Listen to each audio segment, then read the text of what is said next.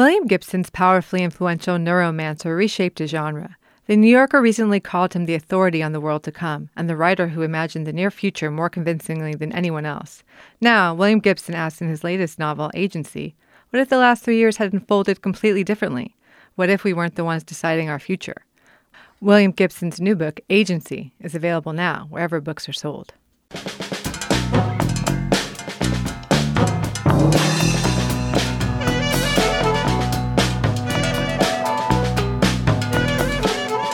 Hello, and welcome to the LARB Radio Hour, brought to you by reader supported LA Review of Books. I'm your host, Kate Wolf, editor at large for LARB, and I'm joined in the studio today by my co host, LARB's managing editor, Medaya Ocher. Hi, Kate. Hey, Medaya. So tell me about the show this week. So this week we're going to be airing a conversation between Tom Lutz, who's the editor in chief of LARB, That's as right. our listeners probably know, and Viet Thanh Nguyen, who is a Pulitzer Prize winning author. He's the author of The Sympathizer and a collection of short stories. Most recently, he published a children's book with his son, which I believe is called The Chicken of the Sea. I think it's about a few pirate chickens. And this is a conversation that we had at an event in Silver Lake in Los Mm-hmm. Angeles. Um, Is this a LARB luminary dinner? this was a LARB luminary dinner. Yes, so Viet is a LARB luminary among his other many other accomplishments. I would say this is probably at the bottom of the list. um, Don't sell yourself. Shit. I don't. Right Um, up there with that Pulitzer. right. Well, and Viet is um as listeners will hear, is a very, very interesting man to listen to. He's very articulate. He's extremely smart. He's also a professor at USC. So not only is he uh, an accomplished fiction writer, but he is uh, an English professor. He has a PhD in, uh, in English literature. Uh, I know he has, as I said, the luminary thing is probably at the bottom of that list of that CV. But they discuss his writing, the way that he approaches his work. I think I throw in a, a question there at the end really? from the Oh, audience. can't wait. Yeah. So it's a great conversation. Good. Well, let's listen to it. Let's do it.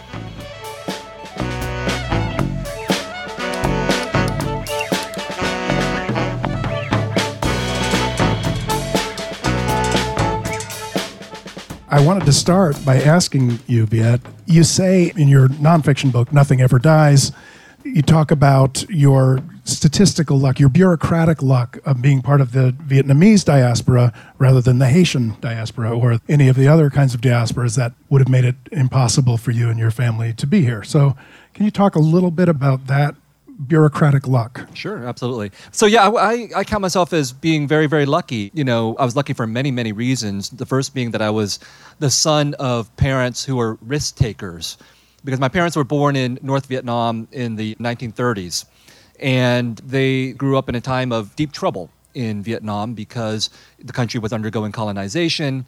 They lived through a terrible famine in the north in the 1940s, and then of course they lived through war through the 40s and the 50s, and the country was divided in 1954. And they fled as refugees for the first time then, moving from the north to the south in 1954, and then building up their lives again, and then in 1975 being forced to flee again as refugees, ending up in the United States. And we were very lucky because in 1975, maybe most of us don't remember this, but the majority of Americans did not want to accept refugees from Southeast Asia for all the same reasons many Americans don't want to accept refugees today from any corner of the world. But Congress did the right thing, as it occasionally does, and decided to accept Vietnamese refugees refugees from Laos and Cambodia as well. And the reason why I think that we were lucky is because there were other refugee crises happening at the time and in the years afterwards. So, of course, we remember what was happening in Haiti and Cuba and refugees trying to come across during that time period as well. In Haiti, at least, they didn't have the benefit of fleeing from a communist country. So it was politically opportune for the United States to accept refugees fleeing from a communist country as ours had become at that mm-hmm. time. And the reason why I stress this is in my line of work as a novelist, one of the most basic skills that we have is empathy. We have to learn how to empathize with all kinds of different characters, including characters who are very far removed from us by geography or culture or ideology. You know, we might have to imagine ourselves as Donald Trump, Stephen Miller, these kinds of characters, because they too are human beings, all right? I am sure they're human beings, all right? Uh, so you would think that because you have been through an experience, you would be empathetic to other people who have undergone that experience. That is actually not true. You know, so there are actually quite a few Vietnamese refugees who are opposed to accepting more refugees at this point. And their line is, well, we were the good refugees, and the people who are coming today are the bad refugees. We shouldn't take those people in. So my response has been, no, we were not the good refugees because I grew up in a Vietnamese refugee community in San Jose, California of the 1970s and 1980s. And let me tell you something there were a lot of bad Vietnamese refugees. we did a lot of terrible things. All of that has been forgotten because Vietnamese refugees and past refugees benefit from not being the refugees of today. And of course, when we look at the refugees of today, for many people, it's easy to give in to our fear and our xenophobia and to imagine that these people are not assimilable and will do terrible things. Those are the same things that were being said about Southeast Asian refugees. So we were not the good refugees. We were the lucky refugees, mm-hmm. beneficiaries of sort of an accident in American policy at that time. Yeah, I'm glad you mentioned empathy because I was in Cambodia maybe 15 years ago, a while ago. And one of the things that struck me about Cambodia was that empathy seemed to have been used up. Mm-hmm. And I asked everybody, you know, how did your family fare during the Khmer Rouge? And one guy I, I will always remember said, "Yeah, no, we we were fine." I said, "Oh, that's that's great." he said, "No, oh, well, my father, you know, went away and he never came back, but oh, and my uncle, oh, and my bro- couple of my brothers, yeah, oh, and cousins. You know, he kind of like was remembering on the spot this kind of." Like vast trauma in his mm. family that when asked his first response was to kind of think well no i'm fine we're fine mm. and it seemed to me that part of what your work is interested in philosophically in the nonfiction and in the fiction as well is what happens when trauma becomes normalized mm-hmm. when war has been forever when trauma has been forever right. and it touches everybody and everything and therefore it's just background rather than foreground and empathy is evaporated as a result i don't know if empathy has been evaporated but people have to cope people have to cope so the gentleman you were talking to of course knows that these people were lost to him forever but unless he wants to be sitting there in his room crying and unable to move on he has to mm. somehow compartmentalize mm. my example from my own experience has been that if you were to ask me what it's like to be a refugee and I told you the truth, most of you would have no idea what to say to me because there's no quicker way to kill a cocktail party conversation than say, "Hey, I'm a refugee," and you know you go through all the trauma and all that kind of thing. So you have to make jokes about it, or you have to compartmentalize it. So, for example, the things that my family went through would be for most Americans very shocking. We left an adopted sister behind. We lost most of the family property. My parents wouldn't see their brothers and sisters and parents for 20 to 40 years. They would lose their own parents in a remote country and not be there to be able to mourn. And these things are completely normal from the Vietnamese refugee experience. I could talk to any Vietnamese refugee and I could say any of these things and be like, yeah, that happened to us too. So when it's a normalized experience, you sort of just have to accept that those are the way that things are. That doesn't mean you're not traumatized by them, but you have to contain them mm. to move on. And so what that means is that a lot of people have buried trauma, or they would be technically diagnosed as having PTSD. Except in the Vietnamese refugee community, PTSD is not a part of the language. So instead of dealing with PTSD, you have domestic violence, you have fractured families, you have all these terrible consequences of the war and the refugee experience that people just have no other way of coping with except mm-hmm. to take it out on each other. Mm-hmm. So the gentleman you're talking about, I have no idea what's going on in his life, but I don't imagine it's that easy. I imagine no, there's many no. other consequences and ripples. So I'll give you yeah. another example. Mm-hmm. So many Americans I've met have been to Vietnam, and they want to tell me that their tourist experience there was awesome, which is true. It I was, highly recommend you all go to Vietnam yeah. and have a tourist experience because now it's awesome. You know, whatever your price level is, there's a package for you. Okay, and universally, all these Americans will say to me, I was so worried about going to Vietnam because I thought people would hate us or there would be tensions, obviously, because of the war and all that. And they would all say, but the Vietnamese were so gentle and kind and friendly and smiling. And I'm like, that's because you're a tourist, okay? and you're not Vietnamese or Chinese. If you're a Vietnamese person who goes back to Vietnam, it's a much more fraught experience because it was a civil war. And mm-hmm. so you go back and it's not friendly. It's like an emotional minefield where people are looking at you as the refugee who has returned, and their mindset is you're a fat American and you were on the other side. And we welcome you as a long lost cousin or brother, but we want your money and your guilt as well. Mm-hmm. And that's something that foreign tourists are absolved from because you represent something different. And so I think there's something analogous happening there in the Cambodian situation mm-hmm. because if you have been through this horrifying experience, what are you going to say to somebody who is there for a week in your country you're just going to try to put the best face on things because there's all these other considerations going on. the return of the refugee is an interesting trope, I guess you could say, as well as a fact for you, for mm-hmm. lots of people. There's a whole kind of school of novels, and you know, I've studied the American novel of immigration from the 19th century through the present, so it's something that I know a little bit about. But the latest version of it, it seems to me, is the return narrative. Mm-hmm.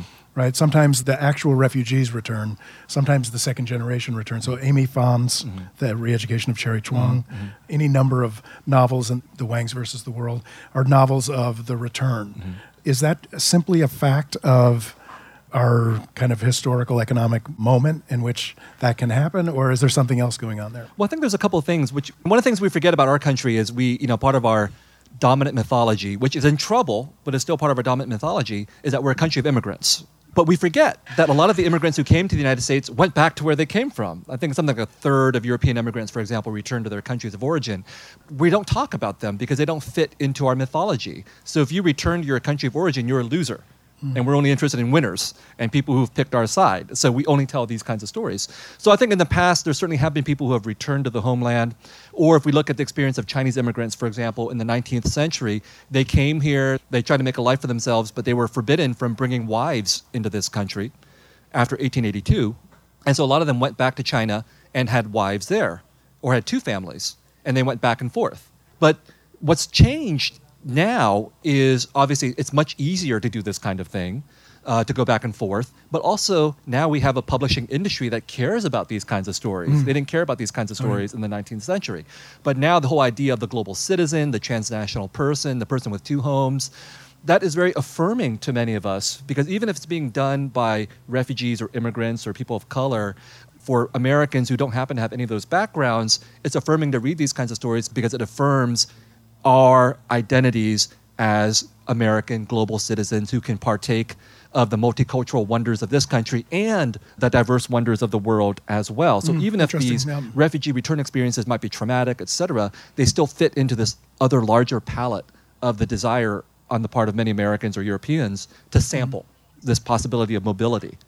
And of course, in any list of those narratives, the last story in refugees would count, right? Right, right. That's a story in which a Vietnamese man has two families, one American, one Vietnamese, one based in America, one based in Vietnam, and he gives the three kids in each family the same names. Mm-hmm. And the story is the story of the, I guess it's the oldest daughter, Right. Who goes back to Vietnam, meets her sister for the first time, Who has the same name. who has the same name, Right. And that's Except based on a true story. Okay, I wondered. I was just at some event, and you know, I, I like to talk to people. I like to hear what kind of stories they have. So if you talk to me, you never know what's going to make its way into the fiction. But I talked to this one young Vietnamese American woman, and she told me this exact story that her father, they were in Vietnam, and her father had been put into re-education camp. And while he was in the re-education camp, his wife found out that he had a mistress, and so she was so upset that she just left the country, taking the three kids with her. So then the father eventually gets released from the re-education camp, discovers that no one's left, marries another woman, has three kids, names them after the first three kids who left the country.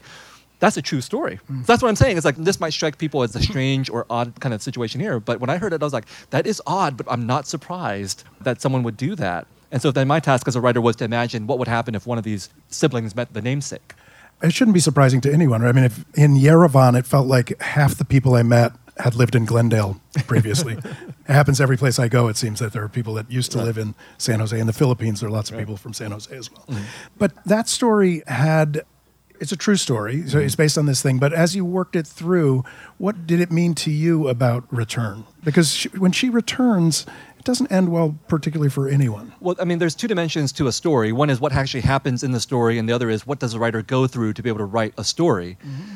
So, for me to write that story, I actually had to leave Vietnam because when I was in Vietnam, and I went there many times, I felt I was taking in so much new information, and everything was new to me. And that's one kind of a story. But for people who live there, that's not the story. So, for example, there's a scene in the story where the Vietnamese American returns and goes to the fanciest restaurant in Saigon, which I went to, and talks briefly to the hostess who is there, a beautiful young Vietnamese woman wearing the ao dai, who, if you go to Vietnam, you will encounter many of these women wearing the ao dai. And the protagonist says to her, It's such an interesting country or interesting city. And the hostess responds in exactly the same way as the hostess I talked to when I said that to her. And she was about 25 years old. And she said, No, it's really boring here. and I thought, that's, I had to get to the mindset where I could understand Vietnam as a boring country. Because if you go there as a tourist or as a returnee for the first or second time, everything's new, everything's exciting. You see the oddness of everything. But for that story and for many stories, you had to see the lifestyle there as a local person would, which is that none of these things are interesting. It reminds me of a Jamaica Kincaid, you know, a small place, Yeah. you know, about tourism and in a small place, which is a great book, very short. You can all read it in a day. She takes it from the perspective of the people who are living in the small place where the tourists visit. For the tourists, everything's awesome. You know, we got our Mai Tais, our all inclusive resort, everything's a lot of fun. And for the person who lives in the small place, so called small place, it's totally boring, including you, the tourist, right? So there's that tension there between the novel and the tired. And so to write that story, I had to hmm. get away from the novelty and to put myself in the perspective of the people who lived in that country. So the story is told from the perspective of the sibling who didn't get to leave Vietnam. Mm-hmm. And so she's looking at this Vietnamese American returning, the rich foreigner. And of course, the rich foreigner is not as rich as she seems. It's a classic narrative of the person in disguise, especially the person from the New World or America, mm-hmm. where all this mythology is built around, who goes back to Vietnam, and the Vietnamese discover that all is not as it seems in the land of the American dream. I don't know if you've noticed, but I haven't mentioned the sympathizer. I am assuming that a lot of you will have questions about the sympathizer, so I'm going to continue on a couple other little paths first. One is you're a scholar as well as a novelist, a scholar of a number of different things, war and memory among them. And I, of course, I started my life as a scholar as well. And one of the guiding principles of LARB was always that it's such a shame that so much great, interesting work is happening in academia and so little of it is readable. and so so how can we make that stuff available to people? And nothing ever dies is a great book on war and memory and i recommend it. It's not hard to read. It's a beautifully written book. But you also have done academic articles mm-hmm. in academese. Mm-hmm. You can speak mm-hmm. academese as well. And i found when i tried to make the switch from academic writing to writing for a general audience that I had been kind of professionally deformed and uh, I had kind of lost my ability to understand how to talk to people Right. in any other language than the one I had acquired in graduate school. Did you have trouble making that move yourself? Okay, so I don't know how many of you know anything about academics and everything, but basically all the stereotypes you have are true about academia. And you know, I mean, I feel It's I feel unfortunate, but true. Yeah, Yes. I mean, I think basically as an academic, it's like every other kind of bureaucracy and discipline. You spend a decade or two being immersed in it, and then once you're done doing that, it's really hard to speak another language. You know, it's really hard to break out of the culture that you're in. And so I feel a little bit of sympathy for that. But at a certain point, I also feel you're responsible. You can't keep blaming other people for your issues. So a lot of academics know that they cannot speak another language besides academese. They know they have a small audience. They know they have a comfort zone, but they won't do anything to break out of it.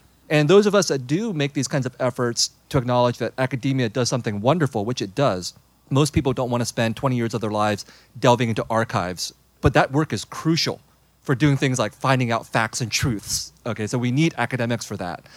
But because of that training, academics have a really hard time talking to normal people. But it's our obligation, at least for some of us, to do it. But when we mm-hmm. do, we don't get any rewards for it. Unless you get the Pulitzer Prize. But that's That- not a fair does- standard. that does To hold people up to. you know, and honestly, when I wrote The Sympathizer, I've been keeping my writing secret from my fellow academics for a long time because I thought they're not going to understand. And it's true, they didn't understand. Mm-hmm. Because when The Sympathizer came out, people were like, oh, you wrote a novel. That's nice. And then it won the Pulitzer, and people were like, why aren't you a full professor yet? I was like, because you didn't give me a promotion based on the novel. You didn't think it was worthy enough. So it's that kind of a catch 22. So it's mm-hmm. really up to Yeah. us to break out. But when we do it, we recognize that we have to become independent actors and that we're not going to get rewards from within academia. So it's a really difficult situation that academics are in when they actually want to be able to speak to mm-hmm. non academics.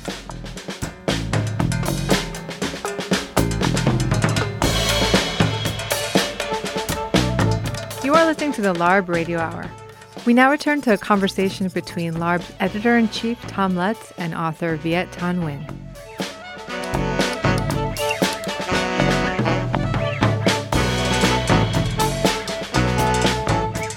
It's so tempting. Like one of the one of the concepts that you bring up in uh, Nothing Ever Dies is Paul Ricoeur's notion of enlightened forgetting. Right. Once you have that concept, once you've read Ricoeur and you've got that concept, then you you can just say it to everybody else that has that concept, Yeah. and you're done, Yeah. right? But if you're talking to people who don't have not read Ricoeur, which is uh, I assume Almost everybody most everyone, yeah, in the world, um, then you then you need to explain it. You need to Right. work through it. You, ne- you need to build. You need to earn it, Right. right? But it is a great concept. It's a really interesting concept. Uh, so Paul Ricoeur wrote one of the most incredible books I've ever read called Memory, History, Forgetting, which is a thousand pages on memory, history, and forgetting. and we I- read it so you don't have to. Yeah, and I only understood like maybe half to two thirds, you know. Which, but you know, there's something again going back to the beauty of academia. There's something about plowing through that and the difficulties that really transforms your mind when you're wrestling with someone else's really deep thinking. And the challenge with uh, the term like enlightened forgetting, like you're saying, is it's like IED.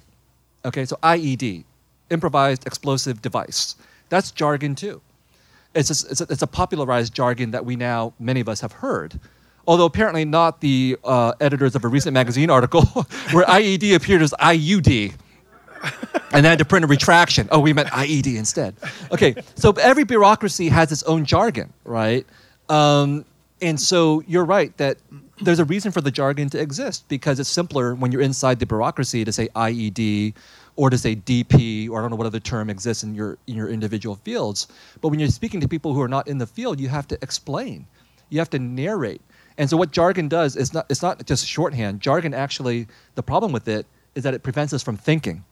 So when academics trot out the jargon like enlightened forgetting or deconstruction or whatever, they assume everybody knows this, which is great for making the conversation move along faster, but it means that people don't have to think anymore about why they use these terms. So now even Woody Allen can use deconstructing Harry in, you know, in his movie Deconstructing Harry, which has nothing to do with the original intent. So it's our obligation to translate these terms and to put them into stories and to narrate them so that people understand what something like enlightened forgetting is. And just briefly, what Ricoeur means by this is he wants to know when is it right and just to forget? We have to forget.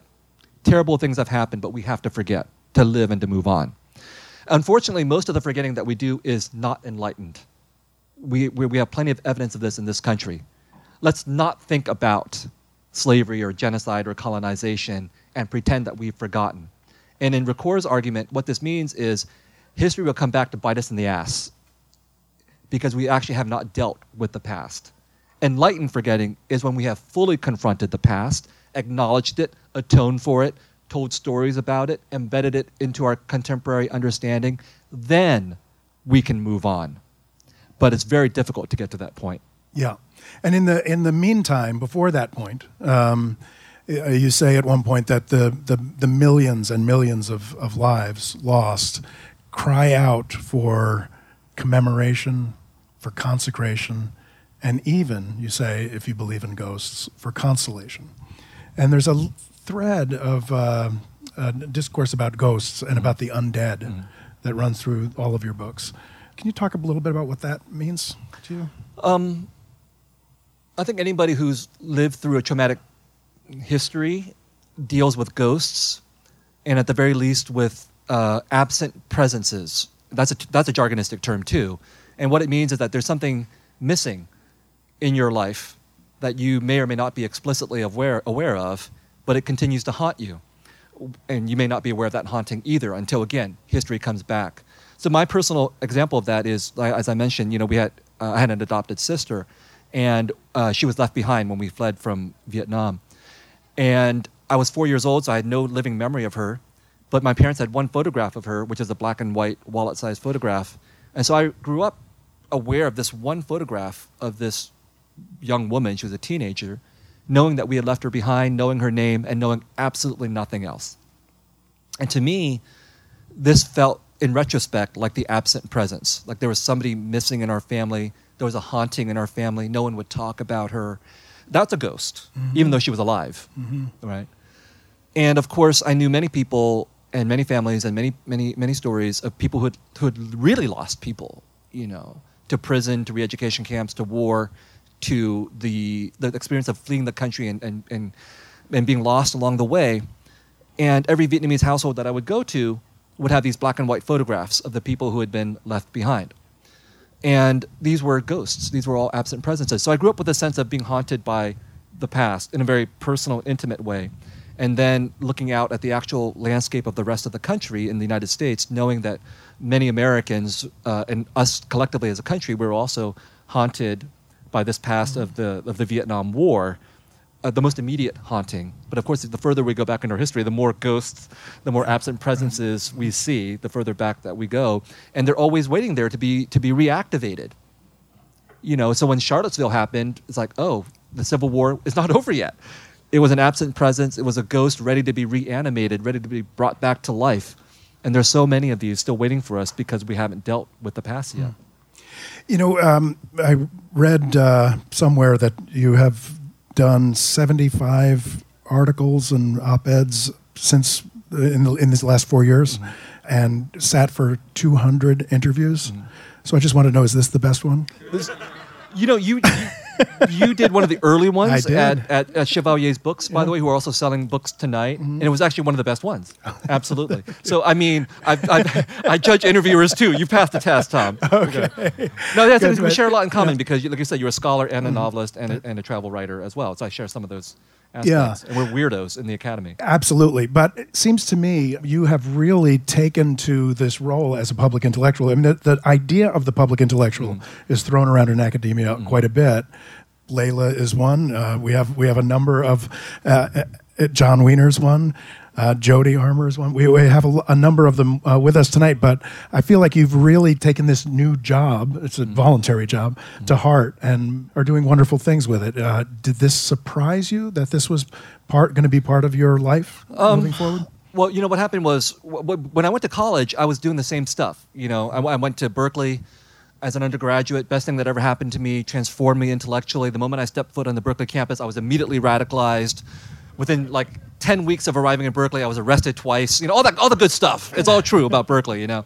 But, but that, that was, that, I was an English major and an ethnic studies major. And back then, the idea was not public intellectual. The idea was organic intellectual. Yeah. You know, I had a very Marxist education, all that kind of stuff, and and the you know my my my personal passion was this idea that I could become a writer who had a public purpose. So I was never interested in being the writer for who did art for art's sake. I wanted to be the writer who was publicly engaged, and so I did that my entire life. But the mm-hmm. point, the, the issue is, no one cared. Mm-hmm. Then all of a sudden you win the Pulitzer Prize, and people are like, "Oh, we care about your opinions. So, do you want to be published in the New York Times, et cetera?" I was like, "Of course." But in other words, it didn't transform what I was doing. It just to use a horrible outlets. Yeah. I, I, like that term better than branding or platform because mm-hmm. that's, a, that's, a, that's, an unfortunate language that gets mm-hmm. used. But so once the opportunity existed, then I had to take advantage mm-hmm. of it because I still believe it's true that writers can be engaged. Obviously, in Los Angeles, we have to take this with a grain of salt because in Los Angeles, when I say that I'm a writer, I have to realize no one cares that you're a writer in Los Angeles, especially if you're a writer of fiction. But that's, that helps to keep you humble. But nevertheless, there's an opportunity there to speak out, and I feel like it's necessary for us for us that we when we have passions to speak out when whenever whenever we have the opportunity to do so. Great. We, we uh, I want to turn it to the sympathizer next, and uh, and your questions. Uh, I did I did want to mention that you have a new book that got published yesterday. Yeah. Okay. Which, which people may not know about. Uh, yes, uh, the first children's book I've ever done, and it's entitled "Chicken of the Sea." And briefly, it's about um, bored chickens on the farm who decide to run away and become pirates. Uh, and, to, and in case you think that's strange, I, didn't, I, have, I take no credit for it. It was my five year old son who wrote the comic book Chicken of the Sea. And we put it, I put it on Facebook, and it turns out an editor who's a Facebook friend saw it and said, Is this for real? Can we publish this? And I said, Of course. I never miss an opportunity to make money off my son. It happens so rarely. Uh, and so um, he, the whole plot is his. And what I did was I wrote 40 lines of dialogue, which include very highfalutin allusions to Hamlet and um, um, Heart of Darkness. But if you're six years old, you don't need to be aware of that, okay? um, and then we, we, we found, uh, and, then, so I, and then I asked Thi Bui, who had, had, illustrated a children's book that he had read, A Different Pond, and Thi Bui did a beautiful book called The Best We Could Do, which you should all read, comic book memoir that was uh, shortlisted for the National Book Critics Circle Award. She said she was too busy to do the book, but she said, I have a 12 year old son who's very talented. So Hien, her son, did the illustrations and Thi did the coloring. And the final product is this beautiful book called Chicken of the Sea. We debuted it yesterday at Vroman's to a, a, a standing room only audience. Um, so I'm very proud of my six year old. And if you go to one of our launches or events, he will sign it and he will do a customized illustration for you. Yeah. Of, of a chicken. If you're lucky, of a pig butt. But yes, he, chickens are the, the normal thing here. Yeah. So, uh, Albert had a question about the about uh, the sympathizer that maybe we could start us off. Are we going to pass the microphone around, or are we going to? I'm going to go mobile if I okay, can. Yeah, sure. Okay, Albert.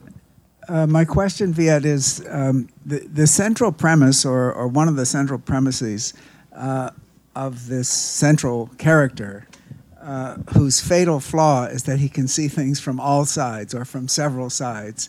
Uh, where did what inspired that idea? Uh, so that is the only autobiographical aspect of the novel, you know, because if you read the novel, the, the sympathizer is a, a womanizer, an alcoholic, ultimately a murderer. I can't take credit for none of those things. Um, but when I was growing up in San Jose, I was growing up in a very Vietnamese household, very Vietnamese refugee community. So when I was in my parents' household, I would feel like I was an American spying on these Vietnamese people doing these strange things, eating these strange foods, speaking the strange language. And then when I would go out into the rest of the, of the, of the city, I would feel like I was a Vietnamese spying on these strange Americans and their strange foods and their strange customs. So I always felt like I was a spy. So I took that a very emotional, personal aspect of myself, of, of, of, always feeling like a person with two faces and a spy. And then I just put it into a much more dramatic plot with a much more interesting person. Yeah. All right, I, I, am, I, I, can roam as far as my, uh, my cord will let me, but I want to make sure I get see the people in the back as well. John has a question. I, I read in your Twitter feed, your excellent Twitter feed, that you have just finished the draft of a new novel. Can you tell us anything about it? So um, I'm giving nothing away by saying that the sympathizer lives at the end of the novel, and you find him. He's on a refugee boat leaving Vietnam, and so some people thought that he must be going to the United States because where else would you go if you're fleeing a communist country? And in fact, he ends up in Paris uh, of the early 1980s, and it continues his misadventures in Paris. It involves a lot of crime, drugs, violence, sex, rock and roll music, all the good stuff and a lot of satire of the French, unfortunately. So in The Sympathizer, I set out to offend everybody, including Americans. I succeeded. And in this novel, I tried to um, uh, offend the French, and I think they're easily offended. So we will, we will, we will see about that. Is a pub date? Um, I, I turned in the full draft last week. Hopefully, we'll finish the edits in a couple months. If I do it fast enough, we'll publish it before the elections. If I don't do it, we'll publish in 2021. Yeah. Other questions? in the back. I don't think the cord is going to reach, so you have to shout it out. That, that was a very good and complicated question, but I think the core of it was when I'm writing these stories, am I trying to capture the emotions of the subjects who are undergoing the actual incidents or the emotion of the writer who's, who's going to have to, to do it, right? I mean, it's a little bit of both. Um, so to go with the example of the story from the refugees where I heard it from a real person, uh, I did not try to interview her and get her to cry and break down and, and, and find out those kinds of things. So in that respect, I was, I'm much more interested in my emotions as a writer because the whole truth, and maybe Tom knows who said this, but no tears in the writer, no tears in the reader. Yeah, I don't know. I don't know. Some famous writer said this, right? And it's true. Because the whole idea, the whole, the whole sort of stereotypical Hemingway idea that you have to go out into the world and seek experience before you can become a writer is only, I think, partially true. Because the real experience that matters is what happens inside. So if you don't have emotional capacity to feel things, to feel deep things, it's going to be very hard to put that into your, to, to your fiction and get readers to care emotionally about what's happening. And so that's why I think for a lot of writers, they become better writers the older they get, when they get more mature, when they are able to deal with their emotions in a different way. So I don't think I could have written The Sympathizer, for example, when I was 25. I didn't have the emotional maturity to deal with many of the kinds of issues that I'm that, I, that the novel approaches. I had to, and it's not that I, I went through any of them, I didn't go through war or torture or any of these kinds of things, but 20 or 30 years of living, of engaging with people, even in a very mundane way, allows you to think about certain things like love and loss and loyalty and all of these kinds, kinds of things. And then the task of the writer is to feel those things and then to translate them in, and put them into another character. Frank. Okay, so uh, the question is from Frank Snepp. He wrote a, uh, the reason I made the CIA joke is that he was in the American embassy at the in the fall of Saigon. Okay, and you can see him in documentaries. Or were you in the the Ken Burns and Lynn Novick documentary uh, about Vietnam?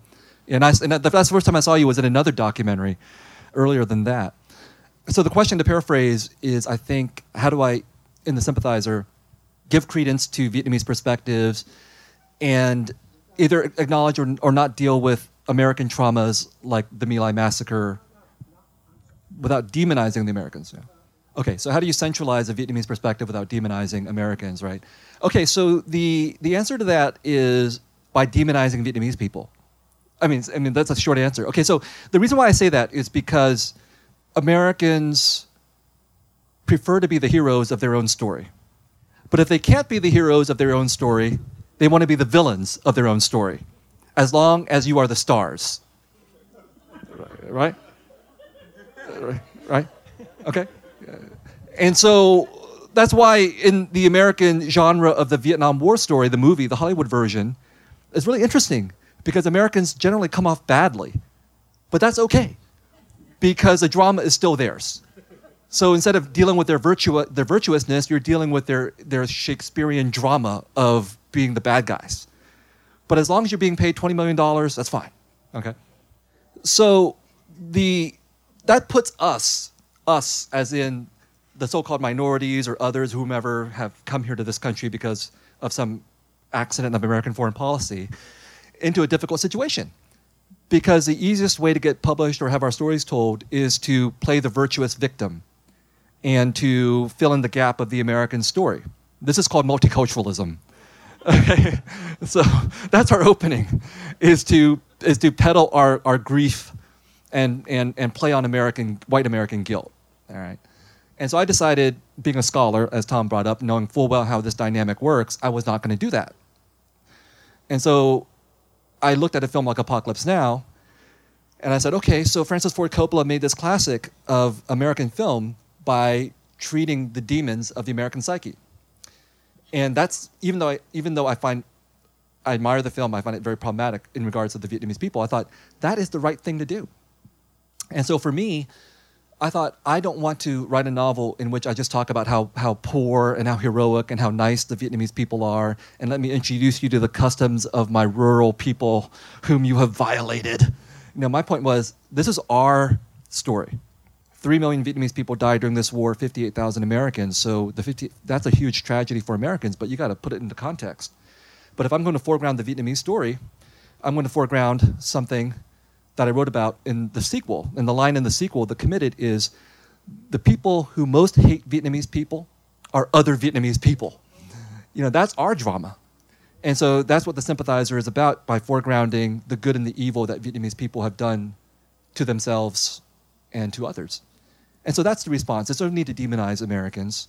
It's just that the sympathizer puts Americans on the, on the sidelines of the story, which is highly offensive to many Americans. You know, it's, it's, it's, it's, it's worse to be marginalized than it is to be demonized as long as you're the central demon of the story. And so that's why I think uh, for a certain portion of American readers, they have a hard time dealing with the novel because, number one, it has some offensive things to say about Americans, but number two, they're not in the center of the story. And so any reader who approaches a novel has to confront another culture or people's subjectivity. And that for many Americans is really weird because they're used to having the world brought to them one way or another. How has the book been received in Vietnam? Well, the book has been has a publisher, has been translated into Vietnamese, but is not allowed to be published in Vietnam. So it's sort of in limbo right now. So every time I see something like, oh, Colson Whitehead just got his novel translated into Vietnamese, I'm like, God damn it. You know, Colson deserves it, it's true. But I wish my novel could be translated into and published in Vietnamese too. And the reason for that is obviously, um, I'll give you another anecdote. Um, I got a hate mail a year or two ago. And funnily enough, hate mail usually arrives as snail mail. I don't know why, but usually people want to write it out and put it in the post office to me. And this gentleman was an American veteran of the Vietnam War, educated man. He's a doctor, a dentist. and he said, uh, "I read I, I, read your novel, and um, you seem to love the communists so much. Why don't you just go back to Vietnam and take your son with you?" I thought, "You didn't finish reading my novel." because if you, if you, actually read the novel to the end, you know the whole last quarter is like a serious condemnation of communism and the, and the Communist Party, which is why it's not allowed to be uh, translated and published in Vietnam. But I go around the country doing a lot of speaking engagements in universities, and there's almost always Vietnamese foreign interna- international students from Vietnam there. And you know, they come up to me and they say, "Everybody's reading your book in Vietnam." And I'm like, everybody must be a very small crowd, but nevertheless, in their social circle, the ones who can read English are finding access to the book um, which is sort of in the gray market, and their reception has been very positive because I think the story that the sympathizer tells is a story that's not really allowed to be told in Vietnam.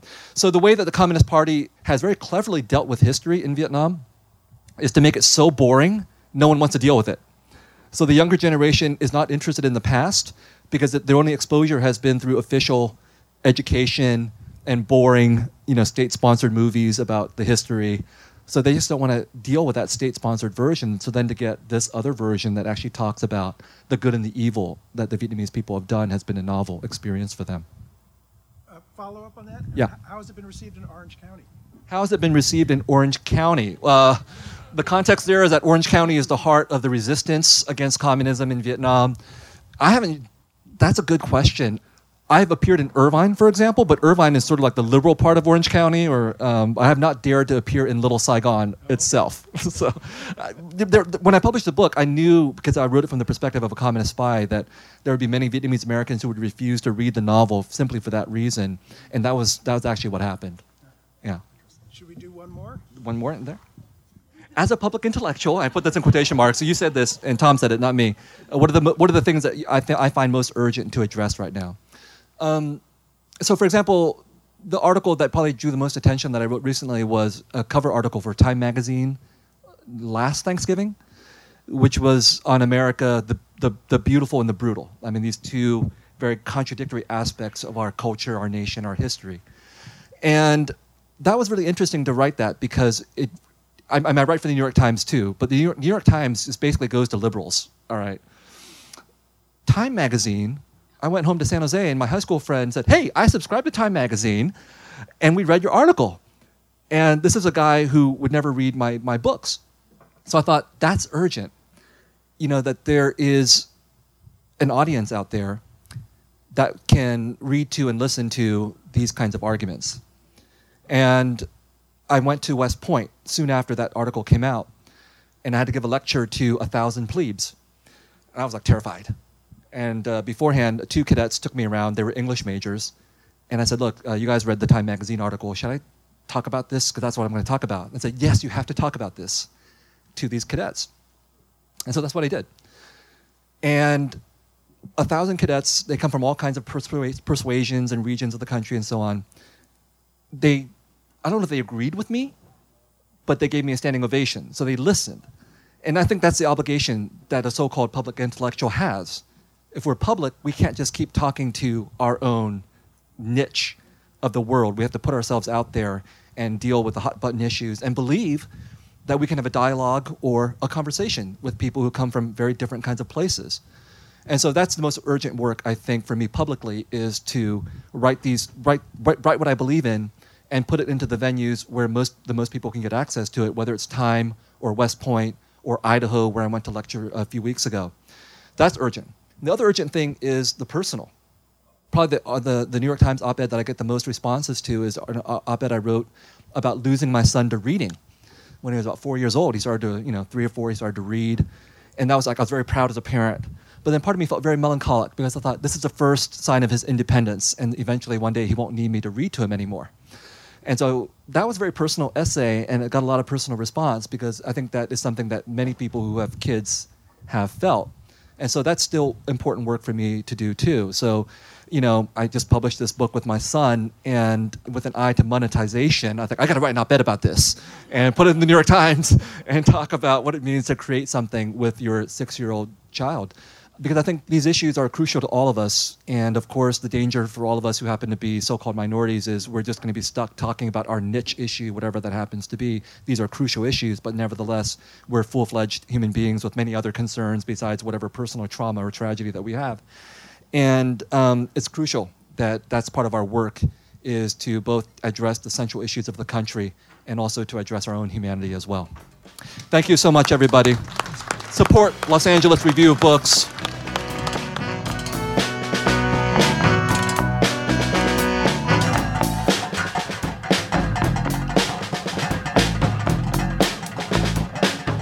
You've been listening to the LARB Radio Hour. Subscribe to our podcast in iTunes, SoundCloud, and Stitcher. If you like the show, leave us a comment and tell us what you think. The LARB Radio Hour's executive producers are Eric Newman, Medaya Ocher, and Kate Wolf. Our engineer is William Broughton. Production assistance is provided by William Broughton, Eleanor Duke, Lauren Kinney, and Jake Levins. Our theme song is by composer Imogen Teasley. Special thanks to Alan Minsky, who is no one's moral conscience, for production assistance, and to Emerson College for the use of their studio in Hollywood. Tom Lutz is the publisher and editor in chief of the Los Angeles Review of Books.